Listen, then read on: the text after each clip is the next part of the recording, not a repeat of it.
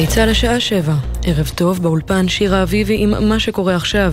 השר מאיר פרוש מתייחס לדרישות המפלגות החרדיות לחוקק את חוק הפטור מגיוס לחרדים לפני המשך חקיקת התוכנית המשפטית וטוען אצל ישראל פישר בגלי צה"ל אין פה דרמה, הדברים סוכמו מראש. מדובר בלכתחילה שהנושא של הגיוס יעבור לפני אישור התקציב וזה לא צלח, אבל מדובר שיעשו את זה במושב הבא עלינו לטובה וזה מה שצריך להיות, אין פה פנייה, אין פה דרמה אלה דברים מאוד ברורים, פשוטים. על הרפורמה המשפטית עושים מתנ"ך. מדברים על הגיוס, לא שלא התחילו ברפורמה המשפטית. זאת אומרת, כל אחד מבין את זה, שכך צריך לעבוד. עוד אמר פרוש בתוכניתנו החיים עצמם, כי תוכנית החומש למזרח ירושלים שתעלה לאישור הממשלה בישיבתה הקרובה, כוללת תקצוב למוסדות חינוך ערבים תוך שימת דגש על חינוך ישראלי כלשונו. האלימות בחברה הערבית, צעיר בן 20 נפצע אנוש באירוע ירי בג'לג'וליה. צוות מגן דוד אדום פינה אותו לבית החולים מאיר בכפר סבא, תוך ביצוע פעולות החייאה. נער נוסף, בן 15, נפצע אף הוא באירוע באורח בינוני. הוא פונה לבית החולים בלינסון בפתח תקווה. כתבתנו הדס שטייף מוסרת כי המשטרה פתחה בחקירת נסיבות האירוע. ברקע החשש בוושינגטון מהשפעות החקיקה המשפטית על צה"ל, רמטכ"ל ארצות הברית הגנרל מרק מילי הגיע בשבוע הבא לביקור בארץ. מדווח כתבנו לענייני צבא וביטחון דורון קדוש. הגנרל מילי יגיע לישראל ביום שלישי בשבוע הבא לביקור פרידה בארץ. זה יהיה ביקורו האחרון בישראל בתפקידו כראש המטות המשולבים של צבא ארצות הברית, והוא ייפגש עם כל בכירי מערכת הביטחון. הביקור מגיע בין היתר בשל החשש בממשל ביידן מהשפעות החקיקה המשפטית על צה"ל ומהפגיעה בכשירות כשירותו של הצבא.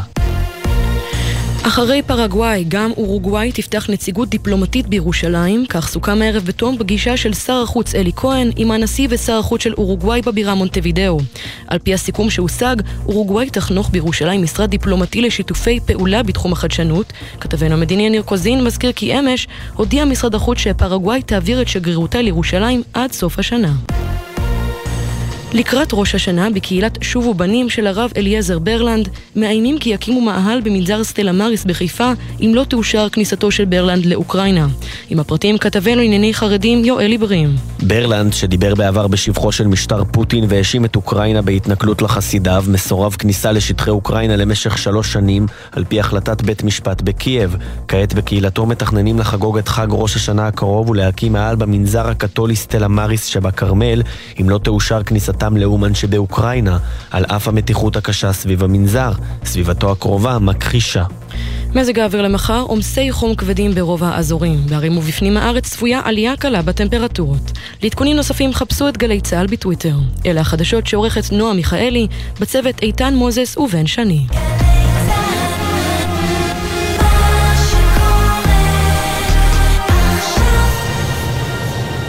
בחסות ביטוח ישיר המציע למצטרפים עד שלושה חודשים מתנה בביטוח המקיף לרכב. ביטוח ישיר, איי-די-איי חברה לביטוח, כפוף לתקנון.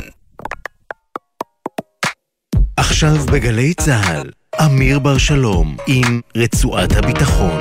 עורכת ראשית, טלי ליפקין-שחק. הבית של החיילים, גלי צה"ל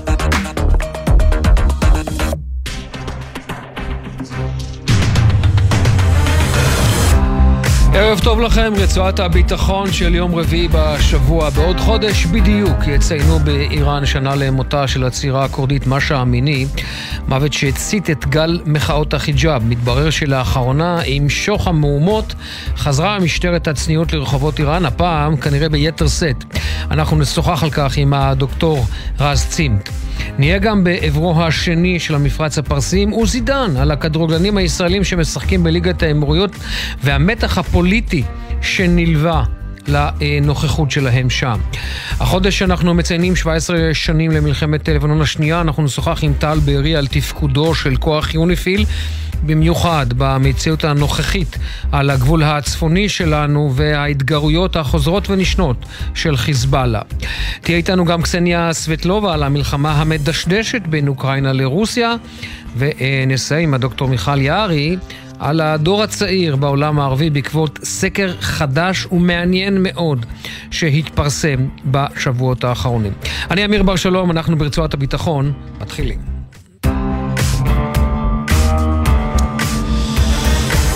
אנחנו אה, כאמור אה, כדרכנו פותחים דווקא בעניין החדשותי, יחד איתי כאן אה, באולפן ה' בגלי צה"ל ביפו, עומר עזרן מחדשות החוץ של גלי צה"ל, שלום עומר. שלום, שלום. אז היום הזה אנחנו על הפרסום הבוקר המאוד מעניין בעיתון פייננשל טיימס, ארצות הברית מבקשת, שלא לומר מתחננת מאיראן, תעצרו את אספקת המל"טים לרוסיה.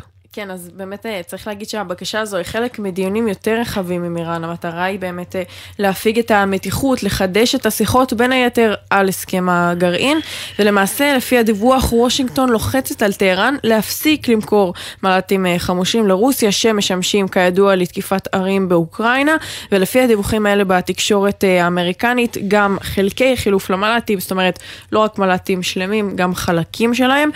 בעצם ממשל ביידן העלה את הנושא הזה מול המשטר האסלאמי בשיחות עקיפות שהתרחשו השנה בקטר ובאומן, וכל זה קורה ברקע של אה, עסקאות אה, חילופי שבויים שהתנהלו השבוע.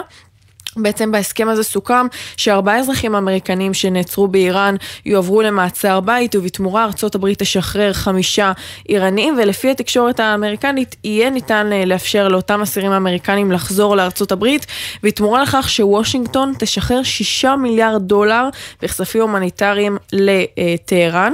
אז אה, שם באיראן אה, מכחישים שהמל"טים שלהם נמצאים בשימוש באוקראינה אבל כן לפי אותם גורמים שמדברים עם ה-Financial Times איראן מבקשת ממוסקבה להפסיק לפרוס אותם כחלק מהמלחמה באוקראינה, אבל וושינגטון אומרת זה לא מספיק, אנחנו צריכים צעדים שהם יותר קונקרטיים, יותר ממשיים בשביל שזה יעבוד. כן, נמשיך uh, לעקוב, uh, טוב, נו, האיראנים שחקני שח לא רעים. כן. עומר, תודה. תודה.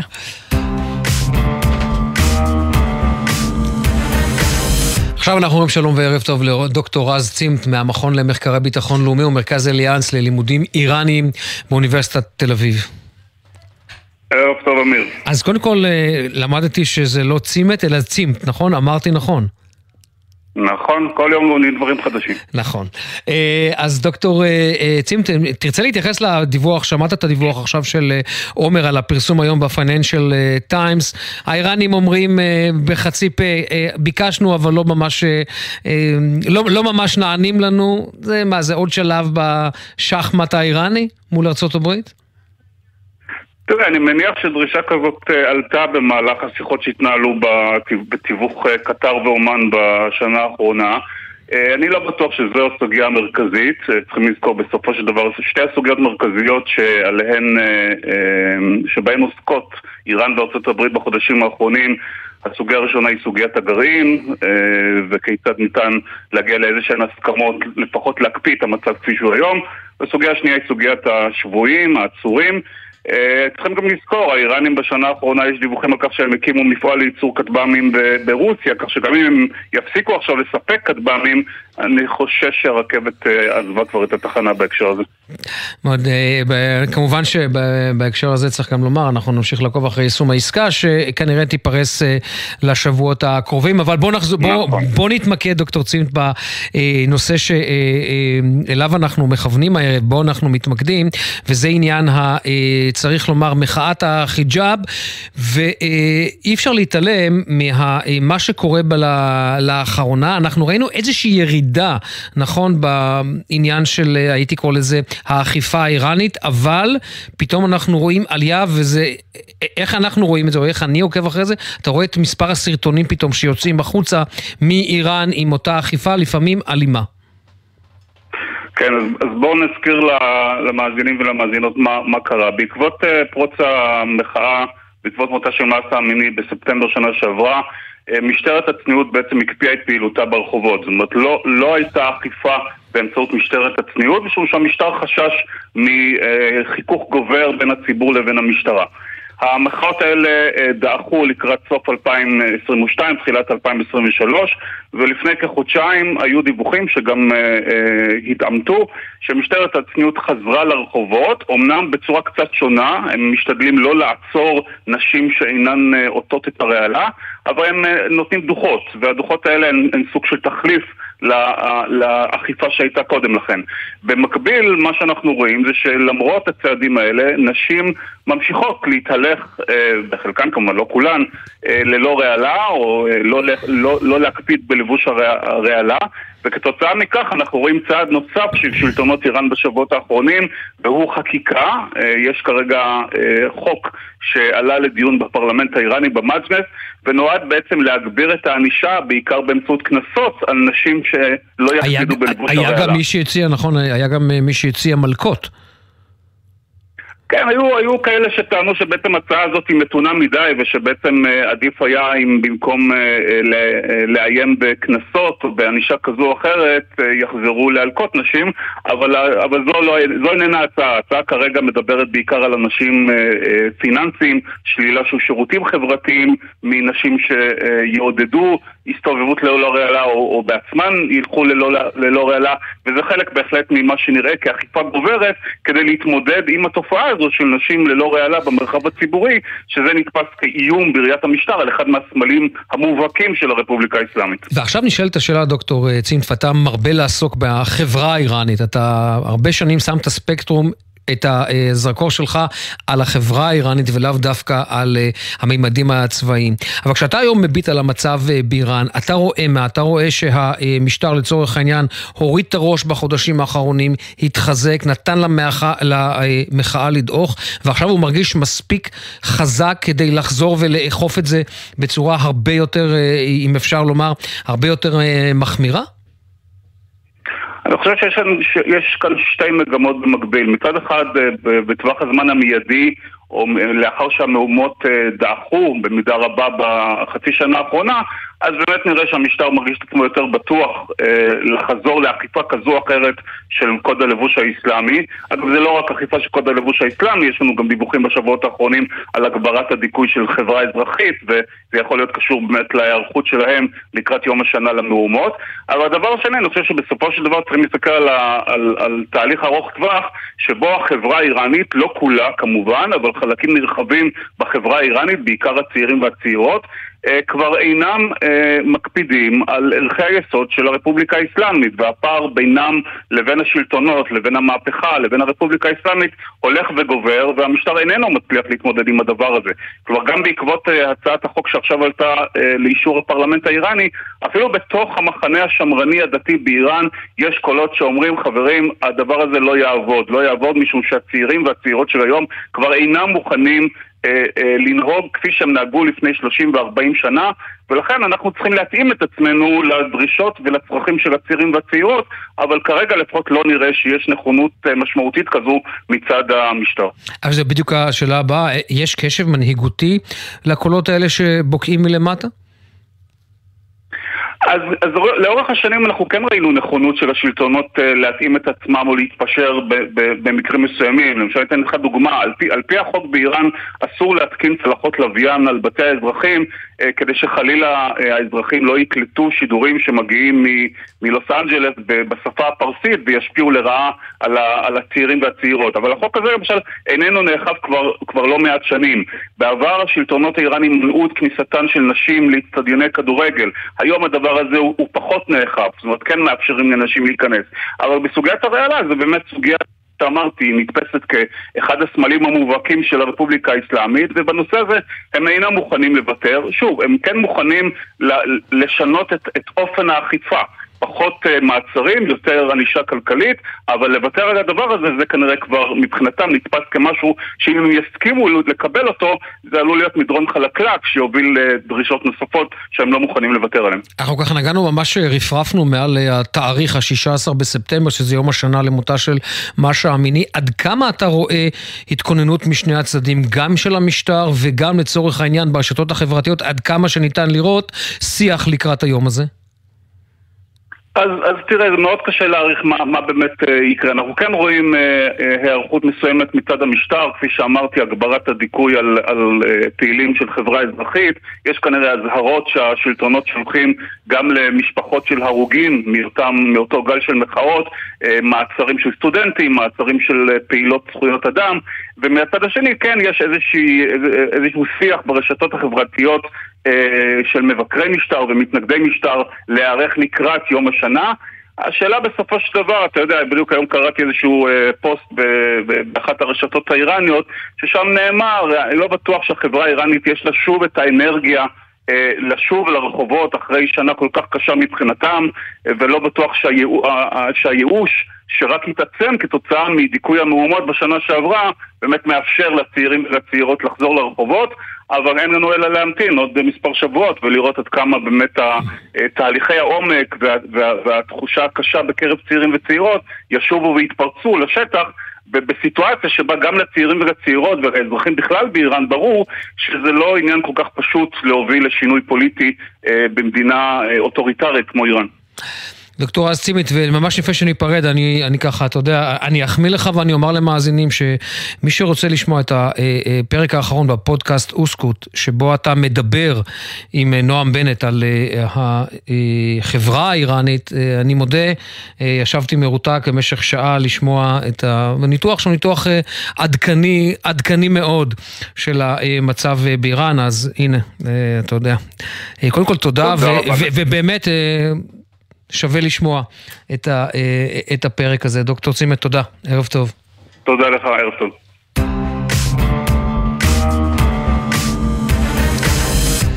אנחנו עוברים, אה, עוברים עכשיו לזירה הצפונית שלנו. אה, אנחנו בחודש הזה מציינים 17 שנה למלחמת לבנון השנייה, והערב נערך במרכז, במרכז עלמה רב שיח אינטרנטי, וובינר, על תפקודו ותפקידו של uh, כוח יוניפיל uh, בדרום לבנון, ואנחנו בעניין הזה בדיוק רוצים לשוחח עם טל בארי, מנהל המחקר של מרכז עלמה. ערב טוב.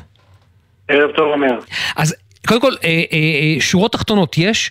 בעניין הזה של יוניפיל, כי אני מודה שלי לגבי יוניפיל השנה יש הרבה יותר סימני שאלה משסימני קריאה.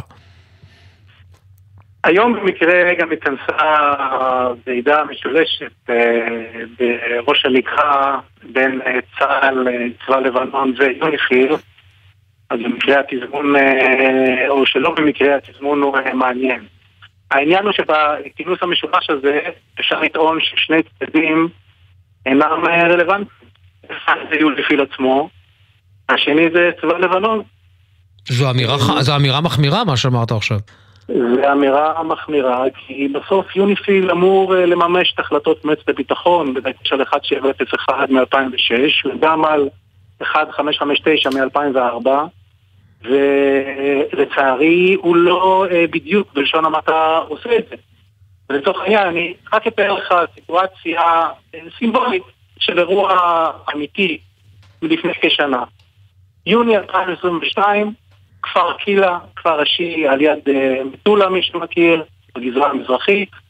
רואים שני של יוניפיל עוצרים ליד בנק להוציא כסף מהכספומט. פעולה יחסית טבעית, אבל מה הבעיה? הבנק הזה זה בנק קרב חסן. הבנק של חיזבאללה, הבנק של חיזבאללה, שיש עליו סנקציות בינלאומיות, גם מארצות הברית, גם מאירופה. יש פה מצב אבסורדי, שיוניפיל בעצמו מוציא, אה, חייליו מוציאים כסף מבנק של, אה, של חיזבאללה. עכשיו זה, זה רק העניין הסימבולי. הרי בסוף מה, מה, מה תפקידו של יוניפיל על פי החלטה 1701? יוניפיל אמור אה, לדאוג ולמנוע ולסייע אה, במניעה של פעילות עוינת בין הקו הכחול לבין הליטני, כולל אה, לדאוג לכך שלא תהיה נוכחות של שום כוח צבאי, למעט צבא לבנון ויוניפיל עצמו. אבל לצערנו זה פשוט לא, לא קורה, וכולנו יודעים מי נמצא אה, אה, בשטח הזה. אני חייב לספר אה, למאזינים כאן אה, אה, סיפור שאני אה, הייתי לפני אה, קצת פחות מחודש לאורך הגבול בסיור, כולל אה, באזור אה, החטיפה, ושמעתי שם סיפור מה, מהחיילים.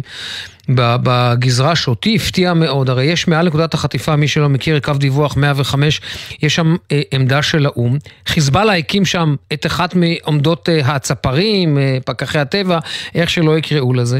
וכשאנשי... ירוק ללא גבולות. כן, ירוק ללא גבולות.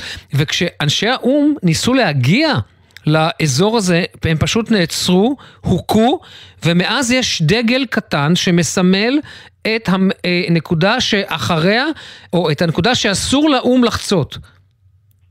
זה, זה, אמיר, זו דוגמה מצוינת.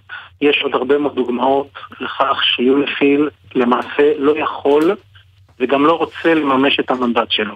עד היום, מדצמבר 2018, מאז שצה"ל חשף את המנהרות ההתקפיות, לא נותנים ליוניפיל, לא נותנים, זה חיזבאללה, לא נותן ליוניפיל להתקרב לפתחי המנהרות בצד הלבנוני.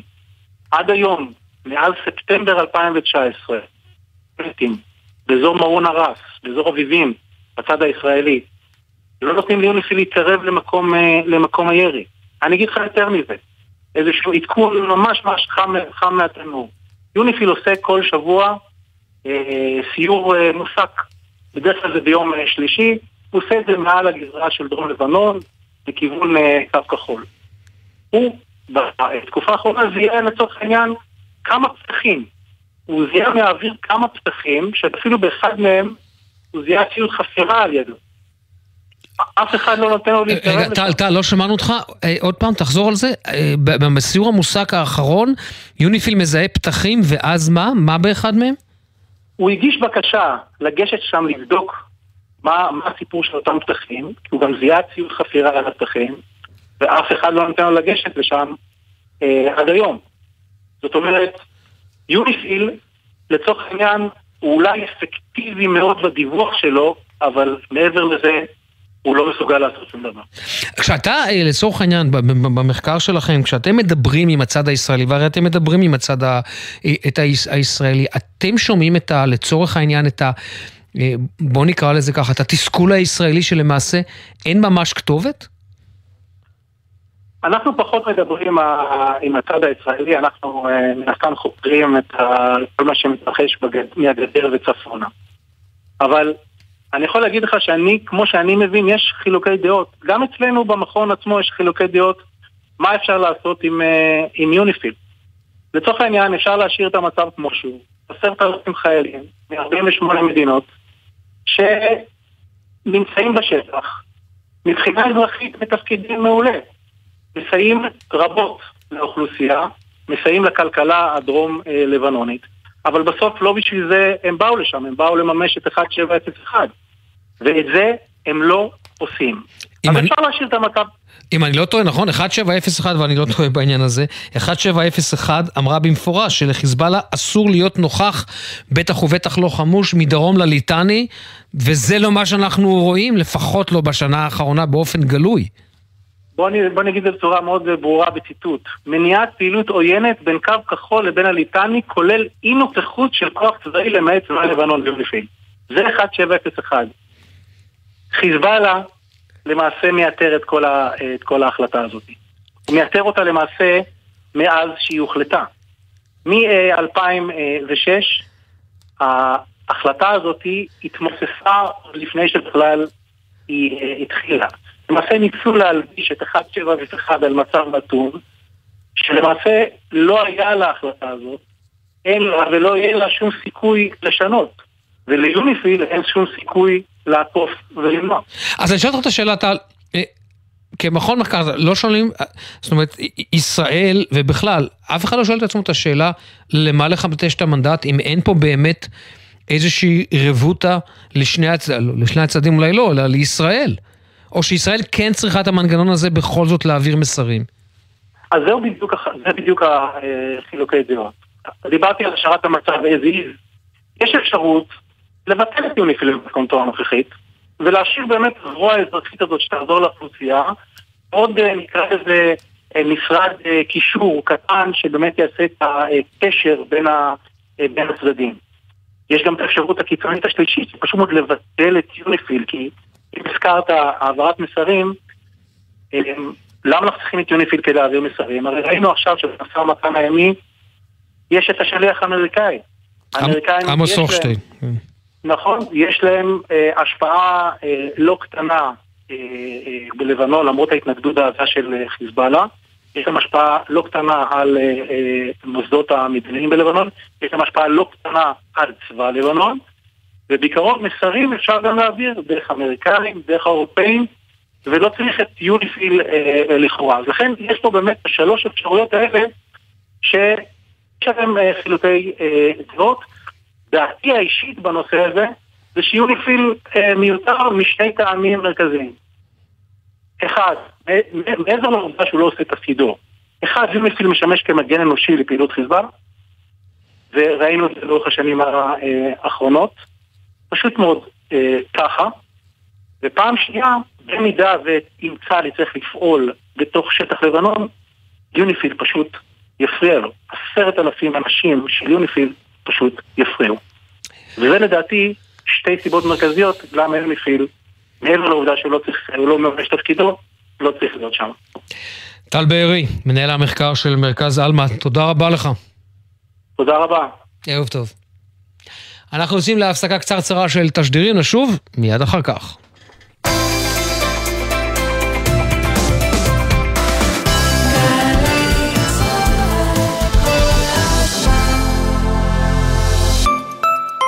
שלום לכל המאזינים, אני הכי שמחה ביקום שגם ברדיו עשיתם אחריי עוקב. מה אני אגיד לכם? מקווה שאתם מבלים בעוד מקומות, חוץ מבפקקים. סתם, זה לא יפה, וואי, אני לא בסדר, זה לא... עדן, יצאתי לא בסדר. מועדון ההטבות של מנוי פיס. כל ההטבות שתוצאנה אתכם לבלות וליהנות. עוד אין לכם מנוי? להצטרפות חייגו, כוכבית 3990. תבלולו! המכירה אסורה למי שטרם מלאו לו 18. אזהרה, הימורים עלולים להיות ממכרים. הזכייה תלויה במזל בלבד. שלום, כאן אודליה, מאגף השיקום במשרד הביטחון. אתם או בני משפחותיכם מתמודדים עם פוסט-טראומה על רקע השירות הצבאי? אל תישארו לבד. אגף השיקום במשרד הביטחון כאן למענכם, עם קו התמיכה נפש אחת, הפועל 24 שעות ביממה, כדי להעניק לכם ולבני משפחותיכם תמיכה וסיוע. חייגו כוכבית 8944, אנחנו כאן בשבילכם, אגף השיקום. עמיתי מועדון חבר, הטבות בלעדיות על מגוון דגמי סאט 2023, איביזה, עתקה וארונה. המבצע בתוקף עד 8 בספטמבר באולמות התצוגה של סאט. פרטים בטלפון כוכבית 3313 או באתר מועדון חבר. חבר זה הכל בשבילך, חבר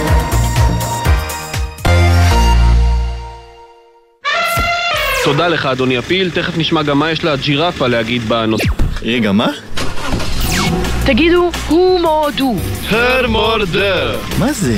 ועכשיו בארמית. ארמית? אני לא אעלה... אני לא מאמין! עמית נעלם! כפיים לקוסם קדברה! מה, מה, מה, מה, מה, מה, מה, מה? אתם לא חייבים להבין כדי שלא תרצו להפסיק לשמוע. פשוט קפצו למים. קופצים ראש. עמית קלדרון ויונתן גריל, בתוכנית כמו שעוד לא שמעתם ברדיו. חמישי, תשע בערב, גלי צה"ל. עכשיו בגלי צה"ל, אמיר בר שלום עם רצועת הביטחון. הבית של החיילים, גלי צה"ל.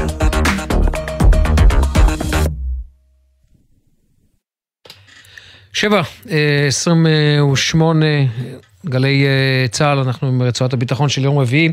ועכשיו אנחנו אומרים שלום וערב טוב לקסניה סבטלובה, עמיתת מחקר בכירה באטלנטיק קאונסל. שלום סבט. שלום אה, קסניה. שלום אמיר, ערב טוב. אז טוב, את יודעת, אני, אני כבר, השיחות שלנו זה תמיד עדכונים על מצב הלחימה, הלחימה בין אוקראינה לרוסיה, אז קודם כל בואי נתחיל, תני לנו תמונת מצב כרגע, איפה זה עומד, ההתרשמות שלי, אני רק אתן לזה כותרת, דשדוש. תשמע, אפשר לאפיין את זה כדשדוש, אבל זה תלוי מאוד מאיך הגדרנו מראש את הציפייה. ממתקפת הנגד האוקראינית, כי כאשר אני שומעת על זה שהנה האוקראינים לא מתקדמים מספיק מהר, מספיק מהר לפי הקצב של מי בעצם, כן? יכול להיות שגם הם עצמם היו רוצים שהם הגיעו לאיזשהם תוצאות יותר מהר, אבל דווקא בימים האחרונים כן מסתמנת איזושהי עלייה בביצועים והם כבשו איזשהו כפר שזה היה יעד אסטרטגי, כן? כי כל כפר כזה זה לא רק כפר, כפר כבר הרוס מזמן. הערך בכפר הזה הוא זה שזה צומת, כאילו כצומת שאמורה לקטוע בסופו של דבר את נתיבי האספקה של הצבא הרוסי בדרום מזרח אוקראינה, כן? אז יש, איזושהי, יש איזשהו שיפור בחזית של חרסון, באזור חרסון, והאוקראינים נלחמים בעוד כמה חזיתות במקביל, כן? אז מנסים להתקדם קצת בכיוון זפורוז'יה, זה לא הולך מהר מדי. אה, ונראה שכן, כרגע אה, האוקראינים זקוקים להרבה יותר ציוד, הרבה יותר אנשים. אין איפה לקחת את האנשים האלה, כן? אי אפשר, אה, אתה יודע, להוליד חיילים חדשים מהיום למחר, הם זקוקים להכנה והאוקראינים נלחמים כבר שנה וחצי. אז מהבחינה הזאת יש התקדמות קלה, לא מספיק מהירה לפי הציפייה המערבית. מבחינת רוסיה, כן, אז הם כמובן ממשיכים לשדר עניינים כרגיל, אבל אנחנו יודעים גם ממקורות מערביים שהם בעצם אה, מדממים נשק, הם מדממים מערכות אה, אסטרטגיות, הם אה, לא מסוגלים אה, למלא את המלאים שלהם, אה, ולפיכך אנחנו רואים שלמשל הם משתמשים פחות עכשיו ב-S. 300, כן, אה, אותן אה, מערכות שבכלל אה, מיועדות להגנה, אבל הם משתמשים בהן כמובן למתקפה, אז רואים אה, לאחרונה קצת פחות. אה, וכן, ממשיכים להתנקם בערים אה, כמו לביב ואודסה, כן, שספגו אה, פגיעות אה, קשות. אה, בימים האחרונים. את יודעת, אחד הדברים שככה אה, ממש צד את עיניי בשבועות האחרונים, אנחנו רואים ניסיון של אוקראינה כן לנסות ולהעביר את הלחימה לצד הרוסי, דרך מתקפות אה, מל"טים במוסקבה לצורך העניין ובהרבה מאוד ערים לאורך, לאורך הגבול. עכשיו, ברור שלא תהיה כאן הכרעה בתקיפות האלה, אבל יש כאן את המימד הפסיכולוגי שאוקראינה מנסה להשיג ואת אותה הפחדה ודמורליזציה בצד הרוסי? אז תראה, אה, שר ההגנה אה, סרגי שולגוש, היו כבר רבים שהספיקו להספיד אותו אחרי המרד של כן, הוא פוטר כבר כמה פעמים, גם בשיחות שלנו. פוטר, כן, אבל הוא עדיין איתנו, והוא אחד מנאמניו של פוטין, ואיש אה, אין לו אמביציות פוליטיות, וככל הנראה הוא יישאר. אז הוא אומר אתמול בוועידת הביטחון שמתקיימת במוסקבה, אנחנו הרוסים מסוגלים להכריע וגם להרוס כל נשק מערבי שנופל לידיים האוקראיניות. אה, והוא כמובן אה, הוא מכוון לאותם אה, מטוסי הקרב F-16 שהאוקראינים אמורים לקבל והם כרגע עוברים את ההכשרה. אבל שים לב, כן, המל"טים שבהם האוקראינים משתמשים זה מל"טים מתוצרת אוקראינה בכלל. ומהבחינה הזאת הרוסים עוד לא בעצם הצליחו לייצר מל"טים משלהם, הם זקוקים לאספקה איראנית. וכרגע אנחנו גם רואים איזשהו לחץ אמריקאי על איראן, לא יודעת אם זה יצלח או לא, אבל יש פה תלות בגורם אחר. אה, לגבי העניין הזה, כן? האוקראינים מצדם הם משתמשים בתוצרת שלהם, שהם אה, כן אה, הצליחו אה, לייצר, אה, והם מגיעים להחלטות, אה, לתוצאות לא רעות בכלל, ו, ואפילו לתוצאות מביכות אה, למערכי הגנה אה, הרוסיים שמספקים אותם כאמור אה, למדינות ערביות וגם לאפריקה. אה, אז אה, כן, מהבחינה הזאת אני חושבת שזה הישג תדמיתי, קודם כל, אבל אתה יודע, אנחנו חיים בעולם של תדמית ודימוי, אה, והרבה מאוד... אה, מהדברים האלה בעצם מכריעים על שדה הקרב האמיתי. ראיתי היום, אני מניח שגם את קראת את ההצעה כביכול לא ברורה של נאט"ו לאוקראינה לוותר על שטחים לטובת רוסיה כדי לסיים את המלחמה ואז תמורת זה להתקבל לנאט"ו. עד כמה את רואה שהצעה כזאת ישימה? קודם כל, חייבים לומר שראשי המדינות המערביות הציעו לא פעם לאוקראינים בעצם, כן, לסכם על איזושהי עסקה וכך היה עוד לפני שהמלחמה פרצה וכאשר רבים אמרו שהיא בכלל לא תפרוץ אבל כדאי, כדאי ללכת לעסקה עם פוטין. אה, ספק רב אם העסקה כזאת הייתה עוצרת ובולמת אותו. אה, והאוקראינים יודעים את זה היטב והם אומרים בעצם לנאט"ו, תקשיבו אנחנו יודעים ששום עסקה שבעצם אה, מתרחשת כאשר רוסיה מרגישה שהיא עמדת כוח, שבעמדת כוח, אה, היא בעתיד בעצם לא תמנע אה, אלימות ותוקפנות רוסית נגד שחקניות אחרות, גם לא נגדנו אבל גם לא נגד מולדובה או גיאורגיה ואפילו לא נגד המדינות הבלטיות. אז מבחינתנו זה לא מקובל. אני חושבת שזה איזשהו ניסיון של testing water, כן? בעצם, כן? בואו נבדוק מה הטמפרטורה של המים. אולי האוקראינים הם גם עייפים. מבחינתנו אנחנו היינו רוצים לסיים את כל הסיפור הזה. יש קולות כאלה בנאט"ו, זה לא כל הקולות, כמובן, ויש שם uh, פילוג מאוד משמעותי, כן? בין המדינות הבלטיות ופולין, uh, שאלה הם הקולות uh, הכי... Uh, אולי פרו מלחמה, פרו המשך של... צריך להגיד, אלה המדינות עם הגבול הכי מודאגות. בוודאי, כן, אבל אני חייבת לומר שגם לפינלנד יש גבול כרגע, כן? זה גבול של מדינת נאט"ו, כן? אה, כיוון שהיא הצטרפה, אה, של 1,300 קילומטר, אבל פינלנד פחות אה, קצת איכשהו מודאגת, כי היא לא היעד הראשון לתקיפה, פולין והבלטיות בהחלט כן. אז הם בצד של המדינות היותר ניציות, והן הכי תומכות באוקראינה כמובן, וגרמניה וצרפת קצת ככה, כן, באופן מסורתי היו רוצות באמת לסיים את העניין הזה, אולי להגיע ל... אם לא להכרעה אז לאיזושהי הפסקת אש. לא נראה, לא נראה לי כרגע, כן, שגם אנחנו מסתכל, מסתכלים על הקולות שאנחנו שומעים אותם בוושינגטון, שזאת כוונת המשורר. אה, שזה כרגע משהו שבאמת אה, יידון בצורה רצינית, בטח לא כאשר באוקראינה יש תמימות דעים מוחלטת אה, בין העם האוקראיני לבין הצבא האוקראיני לבין ההנהגה הפוליטית האוקראינית. שאי אפשר להסכים לדבר כזה, בטח לא בשלב הנוכחי, כאשר אוקראינה עוד לא סיימה את המשימה שלה בשחרור אדמותיה במזרח אוקראינה קודם כל. הם כמובן מדברים על קרים, כולם יודעים שזה יהיה קשה או אפילו קשה מאוד, אבל אוקראינה חייבת לשחרר את הנמלים שלה קודם כל. אה, וכאשר הן אה, עדיין אה, נמצאות בידיים הרוסיות, מבחינת אוקראינה זה אומר שאין בכלל סיכוי לשיקום. אז היא תצטרף לנאטו או לא תצטרף לנאטו, רוסיה עדיין תהיה זאת שבעצם תחליט לגבי ייצוא תבואה מהנמלים האוקראינים, כאילו כן, זה, על מה אנחנו מדברים בכלל. מבחינתם זה לא פתרון ריאלי. ונדמה לי כאן שגם מבחינת ה...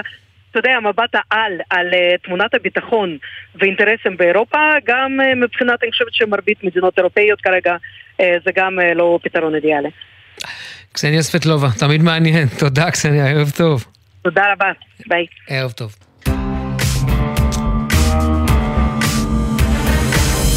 טוב, הנושא הבא הוא אולי לא אה, מתיישר עם הקו אה, אה, של התוכנית הזאת, אבל אנחנו נדבר על ספורט. אבל אנחנו נדבר על הספורט, דרך הספורט, על מצב שהוא מצב די חדש, אה, ולמעשה מעמיד במבחן כך או אחרת את אה, הסכמי אברהם. שלום לעוזי דן, עורך אה, חדשות החוץ בספורט הארץ. אהלן.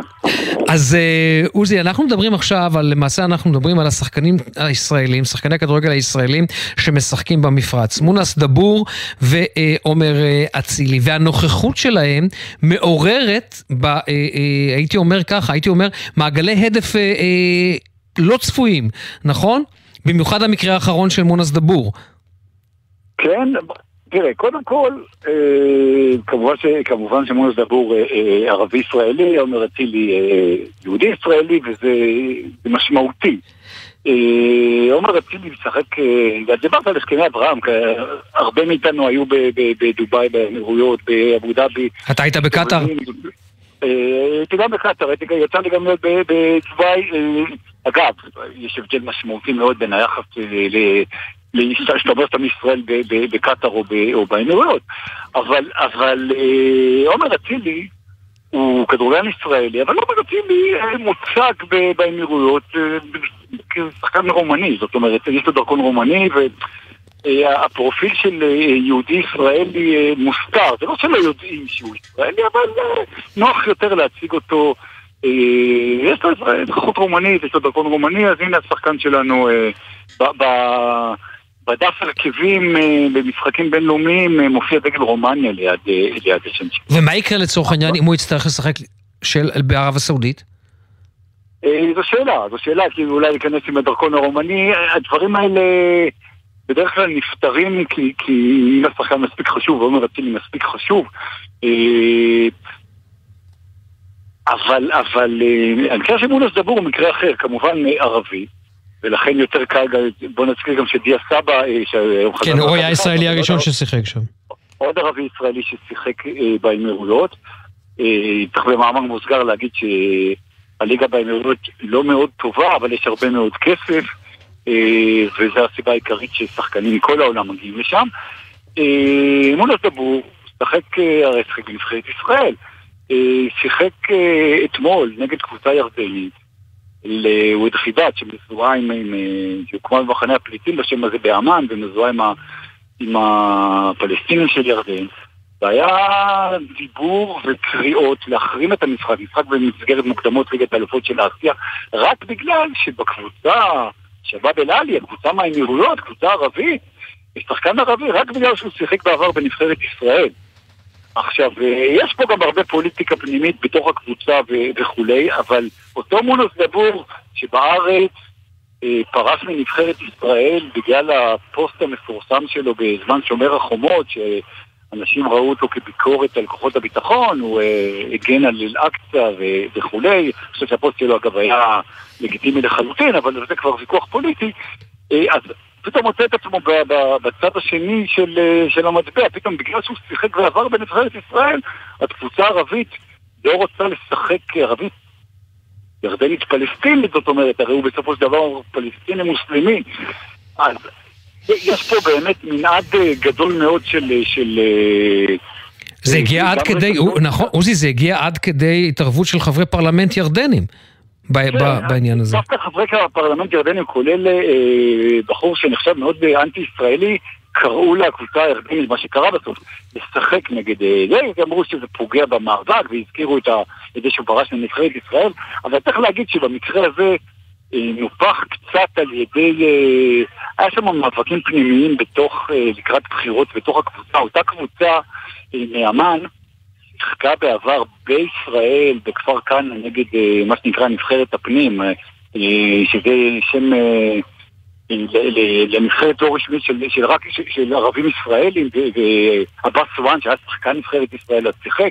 זאת אומרת, לקחו פה איזה משהו, אה, אופוזיציה ליושב ראש הנוכחי, אה, בשביל לנגח אותו, ומצאו את אה, מונוס דבור ואת הקדנציה שלו בנבחרת ישראל כאיזה משהו, לעשות מזה אייטם. אבל, כן, כל, תשמע, שחקנים ישראלים הם, הם, הם עם המשקפת ועם זכורית מגדלת עליהם, בטח במקומות, בהרבה מקומות, כולל באירופה, אבל בטח שזה אה, מגיע למפרץ, תראה, יכול להיות שמחר, אם תהיה נורמליזציה עם סעודיה, מי יודע, הרי הליגה בסעודיה לוקחת את כל השחקנים בזה. שאלה, לא, שאלת אם אצילי יוכל לשחק בסעודיה, אולי, אה, אה, כמתארח בקבוצת אליין, אולי הוא יוכל לשחק בקבוצה סעודית. זו שאלה וזה משתנה כל הזמן, אם אנחנו היינו... מדברים לפני אה, שנתיים, שלוש, ארבע, וחושבים על זה ששחקנים אה, לא ערבים ישראלים, אלא יהודים ישראלים, ישחקו בליגה של איחוד האמירויות, זה נראה לנו אה, אה, חלום באספן. אתה יודע, אני חשבתי על האפשרות הזאת, וזה זה, זה יהיה מעניין, כי הרי בסופו של דבר אנחנו מדברים פה על, אה, אנחנו מדברים פה על, על ספורט, אבל ספורט, כ, הייתי אומר, כאיזשהו מימד של תהליכים שהם תהליכים מדיניים ותהליכים פוליטיים. ופתאום חשבתי, רגע, למונס דבור אין אה, דרכון אחר, יש לו רק דרכון ישראלי. מה נכון, קורה, מה נכון, קורה לצורך העניין אם הוא צריך לשחק בכווית? מה קורה אם הוא צריך לשחק לצורך העניין בסעודיה?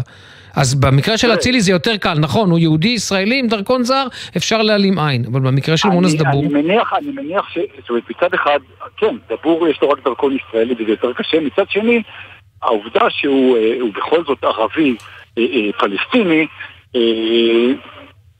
נותנת לו איזושהי כן. הנחה, זאת אומרת, אני, אני מניח שהקבוצה תסתדר. אה, זה קצת כמו שאתה יודע, יש תיירים שמגיעים לארץ, או לפחות בעבר, ומבקשים לא לשים אה, חותמת בדרכון. לא, יש גם, עכשיו שאני מדבר איתך, אני חושב על זה, יש גם את כל הערבים הישראלים שיוצאים למצוות החאג' לסעודיה. ובסופו של דבר נכנסים... אז אני אומר, כשרוצים, בסוף זה עניין של רצון טוב, כי כשרוצים מסתדרים וכשרוצים לריב אז, אז אפשר לריב על, אה, אה, על כל שטות. אבל כן, כמו שאתה אומר, הכדור, הספורט בפרט, בכלל והכדורגל בפרט, זה תמיד אה, אה, אינדיקציה ל, ל, למה קורה ומה יקרה בפוליטיקה. תמיד נותנים את הדוגמה הזאת, אבל היא מאוד טובה, ש, ש, היחסים בין ארה"ב לסין התחילו כן. במשלחת הפינג פונג המפורסמת של, אה, שהאמריקאים שלחו להתמודדות בסין. אה, וזה, זה נכון, זה, זה, זה קורה וזה כנראה ימשיך לקרות. כן, וגם יש את הדוגמה ההפוכה של אותו משחק אה, בין זאגרב לבלגרד שהתחיל את, נכון, את המלחמה. המלחמה בבלקן. עוזי דן, איזה כיף לדבר על ספורט ופוליטיקה, נכון? תמיד. עוזי דן, ספורט הארץ, תודה עוזי. להתראות. ערב טוב.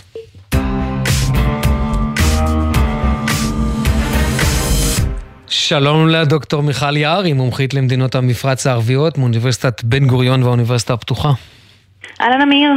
אז הערב הזה את הולכת אה, לספר לנו על סקר מאוד מעניין, מאוד נרחב בעולם הערבי, שאם אני הייתי מנהיג במדינה אה, ערבית במזרח התיכון הייתי מאוד מודאג. ואחרי הכותרת מאיר, אני הזאת, אמשיך את מה שאתה אומר, ואני אומר. שגם מנהיג במדינה יהודית צריך להיות מאוד מודאג נכון. מהסקר הזה, כי, כי אני חושבת שהוא גם יכול לאפיין הרבה מאוד מהאוכלוסייה הישראלית הצעירה. אה, בואו נסביר כמה דברים על הסקר. זה סקר שמתבצע מדי שנה, הוא מאוד מאוד מקיף, הוא עובר 18 מדינות ערביות, והוא פונה לקהל צעיר, הוא פונה לקהל בגילאי 18 עד 24, כשיש חלוקה שווה בין אה, גברים ונשים. ולמה בעצם הסקר הזה הוא- מעניין? כי הוא בודק את העמדות של אותם צעירים ערבים במגוון מאוד רחב של סוגיות, החל מיוקר המחיה וכלה ביחס לשלטון האזרחים שלו. ולפני שנדבר על התוצאות עצמן, צריך להבין למה בכלל בוחרים להתמקד באותה אוכלוסייה צעירה. אז צריך להבין שהסקר נערך במזרח התיכון ובצפון אפריקה, אותה, אותו אזור שאנחנו קוראים לו מנע, והאזור הזה הוא רווי באוכלוסייה מאוד מאוד צעירה שצפויה להגיע ל-65 מיליון איש עד 2030, זאת אומרת כמות אדירה של צעירים, והכמות האדירה הזאת של הצעירים מצד אחד טומנת בחובה באמת פוטנציאל אדיר, אבל, ויש פה אבל מאוד גדול וחשוב, אם אותם צעירים לא ישתלבו באופן אפקטיבי בשוק העבודה, זאת אומרת המשכורת שלהם לא תהיה תואמת לציפיות שלהם, יהיה פה תסכול שעלול להתפתח, ו- וכבר ראינו את זה באביב הערבי, הוא עלול להתפתח לאיום ממשי לא רק על יציבות המדינה, אלא גם, על- גם על היציבות השלטונית. וכשאנחנו מסתכלים על הנתונים אה, שעולים מהסקר הם מאוד מאוד לא מעודדים. אחוז הצעירים המובטלים, דרך אגב עוד לפני שאנחנו נגיע לסקר עצמו, אחוז הצעירים המובטלים במזרח התיכון ובצפון אפריקה הוא מהגבוהים בעולם. על מה, על מה אנחנו מדברים? בין 30 ל-50 אחוז מהצעירים לא עובדים, בירדן 40 אחוז מהצעירים לא עובדים, בלוב 50 אחוז מהצעירים לא עובדים. זאת אומרת זאת בעיה אקוטית, שורשית, קשה מאוד. ולא רק זה, גם כשאנחנו מדברים כבר על אוכלוסייה עובדת, עיקר הידע המקצועי לא מגיע מלימודים אקדמיים, אלא מאיזושהי הכשרה לא פורמלית. אם ניקח למשל את מרוקו, 80% מהעובדים שם נעדרים השכלה מקצועית, בהשוואה למשל ל-15% בבחריין, ששם באמת עיקר המועסקים אה, מועסקים אה, על בסיס ידע מקצועי שהם למדו באקדמיה. וזה עוד לפני שבכלל דיברנו על שילוב נשים בשוק העבודה, שבאזור שעליו אנחנו מדברים, אזור המזרח התיכון, הוא נמוך מאוד, פחות מ-20% מהנשים השתלבו בשוק העבודה. אז עם הנתונים האלה אנחנו יוצאים לדרך, ועוד נתון שצריך להוסיף, אותם צעירים כבר נולדו לתוך משבר תעסוקתי כבד מאוד, שאליו גם נוספה הקורונה עם האינפלציה הגבוהה ועם יוקר המחיה. אז מה מלמד אותנו בעצם הסקר? הוא מראה שהרוב, רוב, זאת אומרת, אנחנו מדברים פה על נתון מאוד מדאיג, כמעט 50% מהצעירים רוצים להגר למדינות אחרות כדי למצוא עבודה טובה יותר. עכשיו, כשאנחנו מסתכלים על מדינות המפרץ, האחוזים הם יותר נמוכים, אבל עדיין יש פה מגמה של אוכלוסייה במספרים מדאיגים שלא רוצה לחיות במדינה שלה בגלל שאין לה מה לעשות שם. היא לא חושבת שהיא תמצא עבודה, בטח לא עבודה שתואמת לכישורים שלה. ויש צד שני למטבע הזה, אה, שנגיד לצורך העניין, אם הצעירים האלה, המתוסכלים, לא יצליחו לעזוב את המדינה, הלבה הזאת מסוכנת מאוד למשטר. לגמרי, לגמרי, זה בדיוק הסיפור של האביב הערבי. אנחנו תמיד חשבנו שמה שיפיל את השלטון במדינות ערב זה הסוגיה הפלסטינית, והנה מסתבר שאותם אנשים שיצאו לרחובות והפילו שליטים ששלטו 20, 30 ו-40 שנה, הם, הם חבורה של צעירים משכילים מהמעמד הבינוני, שציפתה למצוא את עצמם בשלב הזה של החיים במקום אחר לגמרי, ובגלל השחיתות ובגלל ההתנהלות המאוד בעייתית של המדינה והשליט, הם לא שם, וה, והמרמור הזה בסוף בא לידי ביטוי בהפלת השליט. אז אתה לגמרי צודק בעניין הזה. אני אומר עוד דבר שאותי מאוד הפתיע. אה, אם פעם העבודה במגזר הציבורי נחשבה אטרקטיבית בגלל המשכורת, התנאים, ההטבות, היציבות, היום הצעירים לא רוצים לגשת למגזר הציבורי, למגזר הציבורי, סליחה. פחות משליש מהנשאלים בסקר שבוצע השנה רצו לעבוד במגזר הציבורי, וזה בהשוואה ל-2019, שאז 40% מהאנשים רצו לעבוד. זאת אומרת, ככל שחולפות השנים, כך פחות ופחות צעירים רוצים להשתלב במגזר הציבורי. מה הם כן רוצים? וזה עוד דבר מעניין מאוד. הם אומרים, אנחנו לא כמו הדור האבות שלנו, אנחנו לא מחפשים עבודה לכל החיים. אנחנו כן מצפים מהמדינה שתיתן לנו כלים. איזה סוג של כלים? השכלה, קורסים מקצועיים, הטבות לסטארט-אפ, שוק חופשי. זאת אומרת, הם רואים את עצמם בעצם יזמים צעירים, והרבה מאוד מהם רואים, או שמים להם למטרה בחמש השנים הקרובות, לפתוח עסק עצמאי. זאת אומרת, יש פה שינוי מאוד מהותי בתפיסה של הצעירים את עצמם ובמקום של המדינה בפיתוח ובהתפתחות שלהם. עוד אה, שאלה ששוב, היא, היא מדהימה בעיניי, וצריך גם להקשיב לה קשב רב בישראל, זה עד כמה הצעירים חושבים שהממשלה שומעת אותם וקשובה לצרכים שלהם. גם פה הנתונים מאוד עגומים וגם כאן יש פער בין מדינות ערב כמו סוריה, ירדן, לבנון, עיראק לבין מדינות המפרץ. למה? ברוב הגדול של מדינות ערב, הצעירים חושבים שהממשלה לא יכולה ולא מטפלת בנושאים שמהותיים להם. במדינות המפרץ הדבר שונה, אתה הזכרת ממש עכשיו בשיחה הקודמת שלך את הספורט. העובדה שהיום סעודיה נפתחת לאירועי ספורט, ש... ולא רק אירועי ספורט, אירועי תרבות בגדר דמיון עבור אותם צעירים, זה מראה עד כמה האוכלוסייה בעצם מקבלת מענה למאוויים התרבותיים שלה. וזה משפיע מיד על יציבות השלטון, בגלל זה מוחמד בן סלמן זוכה שם להרבה מאוד תמיכה בקרב הציבור. אבל בגדול, שים לב לנתון, לנתון הבאמת מחריד הזה, למעלה מ-70% מהצעירים חושבים, סליחה, אה, למעלה מ-70, נתחיל עם נתון אופטימי, למעלה מ-70% מהצעירים במדינות המפרץ חושבים שהממשלה קשובה להם, בהשוואה ל-30% במדינות ערב האחרות. זאת אומרת, הרוב הגדול של הצעירים במדינות שאינן מדינות המפרץ חושבים שהממשלה לא רואה אותם ממטר, היא לא סופרת אותן. ו- ושוב, אנחנו רואים גם את המצב בישראל, היה לנו את מחאת הקוטג' ואת מחאת האוהלים ו- ואיזה שם לא תרצה. בסוף מי שהנהיג את המחאות האלה זה לא הפרולטריון, זו אותה אוכלוסייה שמשכה קדימה עוד אוכלוסיות נוספות, אבל האוכלוסייה שהובילה את המאבק זו אוכלוסייה משכילה, שאמרה, אני מצפה כן. למצוא את עצמי בשלב הזה של החיים במקום אחר לגמרי, והמדינה לא עוזרת לי להיות שם. מיכל, בדקה אה, שנשארה לנו, אנחנו פשוט כן. נשארנו בדקה, אני רוצה עוד תשובה אחת ולמקד אותך, עד כמה לצורך העניין סקר כזה הוא אה, מדאיג את השלטונות, הוא אוזן קשבת אצל השלטונות? תראה, יש פה בעיה או פער בין מה שהשלטון חושב ומבין שצריך לעשות לבין מה שהוא יכול לעשות בפועל. כשאתה מסתכל למשל על מדינה כמו מצרים, עם 109 מיליון איש, עם מצוקה קשה מאוד, עם משאבים שהולכים ומתכלים, עם דמוגרפיה שהיא בלתי נסבלת, גם אם תהיה השליט הקשוב ביותר, הטוב ביותר, עם חזון מהפכני, מה הסיכוי שלך להוציא את המדינה הזאת מהגורל האכזר שהיא הולכת, בד... היא, היא, היא ממש, אתה יודע, זה, זה משהו דטרמיניסטי, אין לה כמעט יכולת להימלט ממנו.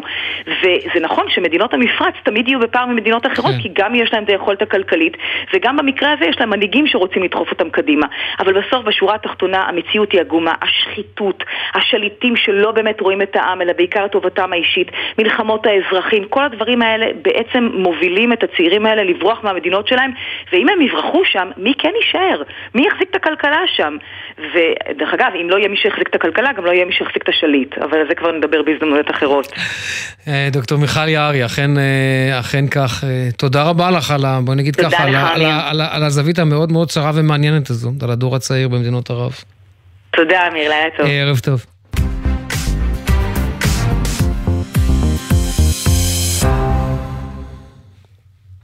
ועכשיו אנחנו לפינתנו הקבועה בימי רביעי, פינת הצבאות הזרים. הערב, גרמניה.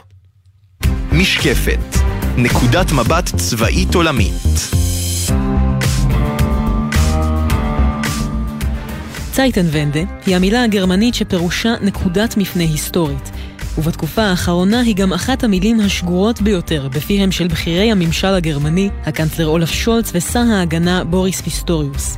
מדוע? כנראה משום שגרמניה נמצאת כעת בתקופת מעבר בין שני עידנים ביטחוניים, עידן פייסני ועידן כוחני, וזה קורה בפעם השנייה, תוך פחות משמונה עשורים. לנקודת המפנה הראשונה יש תאריך מוגדר, 8 במאי 1945. אז חתמה גרמניה הנאצית על חוזה הכניעה הסופי לבעלות הברית, ומלחמת העולם השנייה הגיעה אל קיצה בזירה האירופית. פירושה המיידי של הכניעה הוא שגרמניה הניצית, הלוחמנית, פורקה מנשקה. באחריות לביטחונה אל מול איומים חיצוניים נשאו המדינות המנצחות, ארצות הברית, צרפת, בריטניה וברית המועצות. ועל גרמניה עצמה נאסר להחזיק כל כוח מזוין למטרות התקפיות. אחרי הכניעה מוקמות על אדמת גרמניה שתי מדינות נפרדות, גרמניה המערבית וגרמניה המזרחית, הסובייטית. בשנות החמישים המאוחרות כל אחת מהן בונה צבא משלה, הבונדסוור, הצבא הפדרלי בגרמניה המערבית, וצבא העם הלאומי בגרמניה המזרחית. עם איחוד גרמניה ב-1990 התמזג הצבא המזרחי לתוך הבונדסוור, שהוא עד היום צבאה של גרמניה כולה. לאורך השנים שמר הבונדסוור על הגדרתו ההיסטורית ככוח מגן בלבד. מלחמת נאט"ו ביוגוסלביה ב-1999 הייתה העימות הבלתי הגנתי הראשון שהבונדסוור השתתף בו באופן פעיל, ולמעשה הייתה זו הפעם הראשונה מאז תום מלחמת העולם השנייה שכוחות צבא גרמניים נטלו חלק בפעולה התקפית. בכלל, הבונדסוור לא היה חלק מרכזי כל כך במציאות החיים הגרמנית. כבר לפני עשור בוטל החוק המחייב את הגברים בגרמניה לשרת שירות צבאי, וממשלות גרמניה בראשות הקנצלרית אנגלה מרקל פעלו כדי לצמצם את התקציב הביטחוני, שהיה נמוך מהנדרש בהתחייבות של גרמניה לנאט"ו. אלא שבפברואר אשתקד הגיעה נקודת המפנה השנייה בהיסטוריה הצבאית של גרמניה, ובשונה מקודמתה היא לא התרחשה כלל על אדמת המדינה. שלושה ימים אחרי הפלישה הרוסית לאוקראינה, הכריז הקנצלר שולץ על מהפך. 77 שנים לאחר כניעת גרמניה הנאצית ו-32 שנה לאחר איחודה מחדש של גרמניה, ברלין שואפת להפוך שוב למעצמה צבאית באירופה. בפני הבונדשטאג, שולץ הבהיר כי מדובר ממש בצייטנבנדה. השאלה היא אם כוח ישבור את החוק, ואם נרשה לפוטין להחזיר אותנו לעידן המעצמות של המאה ה-19. הוא אמר, או שנתגייס לעמוד מול מחרחרי מלחמה כמותו. הוא יצר מציאות חדשה שמחייבת תשובה ברורה. והתשובה אכן ברורה. שולץ הכריז על השקעת ענק בחידוש של הבונדסוור בסכום של 100 מיליארד אירו. השקעה זו תאפשר לחזק את הצבא הגרמני על כל אגפיו, צבא היבשה, ההיר, הצי, הדויטשה מרינה, חיל האוויר, הלופטוואפה, חיל הרפואה, הצנטרל זניטצדינסט, ומפקדת הקישור הבין-שירותית השקולה לחיל אספקה. גרמניה נמצאת בימים אלה במסע רכש של ציוד צבאי מתקדם, הכולל גם את רכישת מערכת יירוט הטילים הבליסטיים הישראלית, חץ 3. כיום מונה הבונדסוור כ-250 אלף אנשי צבא ועוד כ-100 אלף אזרחים, עליהם מפקד בעיתות שלום שר ההגנה ובעיתות לחימה הקאנצלר. אבל הקאנצלר שולץ לא מתכוון לעצור בממדים הללו. בקרוב, הוא מבטיח, יהיה לגרמניה את הצבא הסדיר הגדול ביותר באירופה.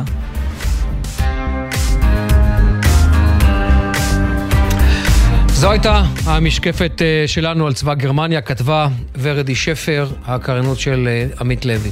זהו, כאן אנחנו אה, מסיימים את רצועת הביטחון של יום רביעי. המפיקה הראשית שלנו היא נועה נווה, המפיקים אליעזר ינקלוביץ', שיר דוד וורדי שפר, על הביצוע הטכני ליאם גל, בפיקוח הטכני אילן גביש. אני, אמיר בר שלום, שיהיה המשך ערב נעים.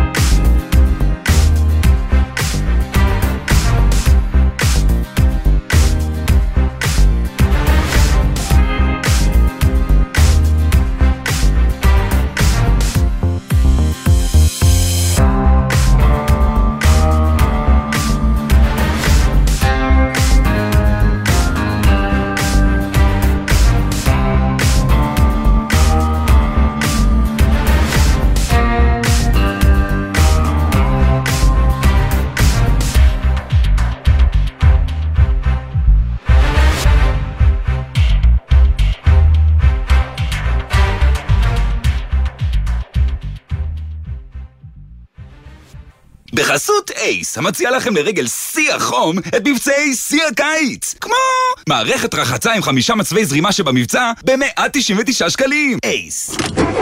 מה נשמע, נשמע, סוף השבוע, של החיילים.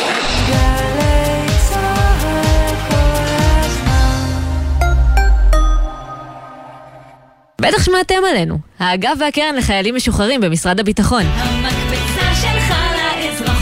אבל חשבתם פעם למה אנחנו... זה משום שאנחנו מציעים הרבה יותר ממענק ופיקדון אישי. גם לימודים, הכשרות ומלגות וגם ייעוץ אישי והכוונה. אז היכנסו לאתר שלנו, תנו לנו להיות...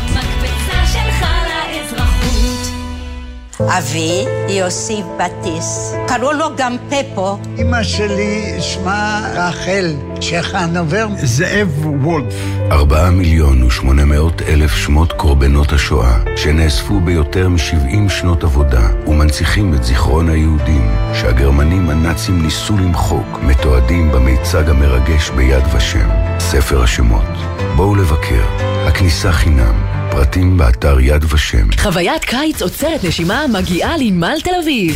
פסטיבל האורות. עשרות מיצגי ענק מוארים ומרהיבים בחגיגה לכל המשפחה. שישה עד שבעה עשר באוגוסט בימים ראשון עד חמישי, משש וחצי בערב ועד אחת עשרה בלילה. הכניסה חופשית. מומלץ לבוא בתחבורה ציבורית. לפרטים אתר נמל תל אביב.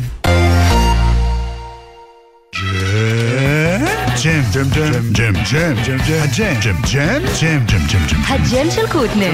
בכל חמישי, יואב קוטנר מארח את האומנים הכי מעניינים להופעה חיה באולפן. והשבוע, אריק ברמן ודניאל ספיר. הג'ם של קוטנר, עכשיו ביוטיוב של גלגלצ. ומחר, בשתיים בצהריים, בשידור בגלי צה"ל. יאה. אתם מאזינים לגלי צה"ל.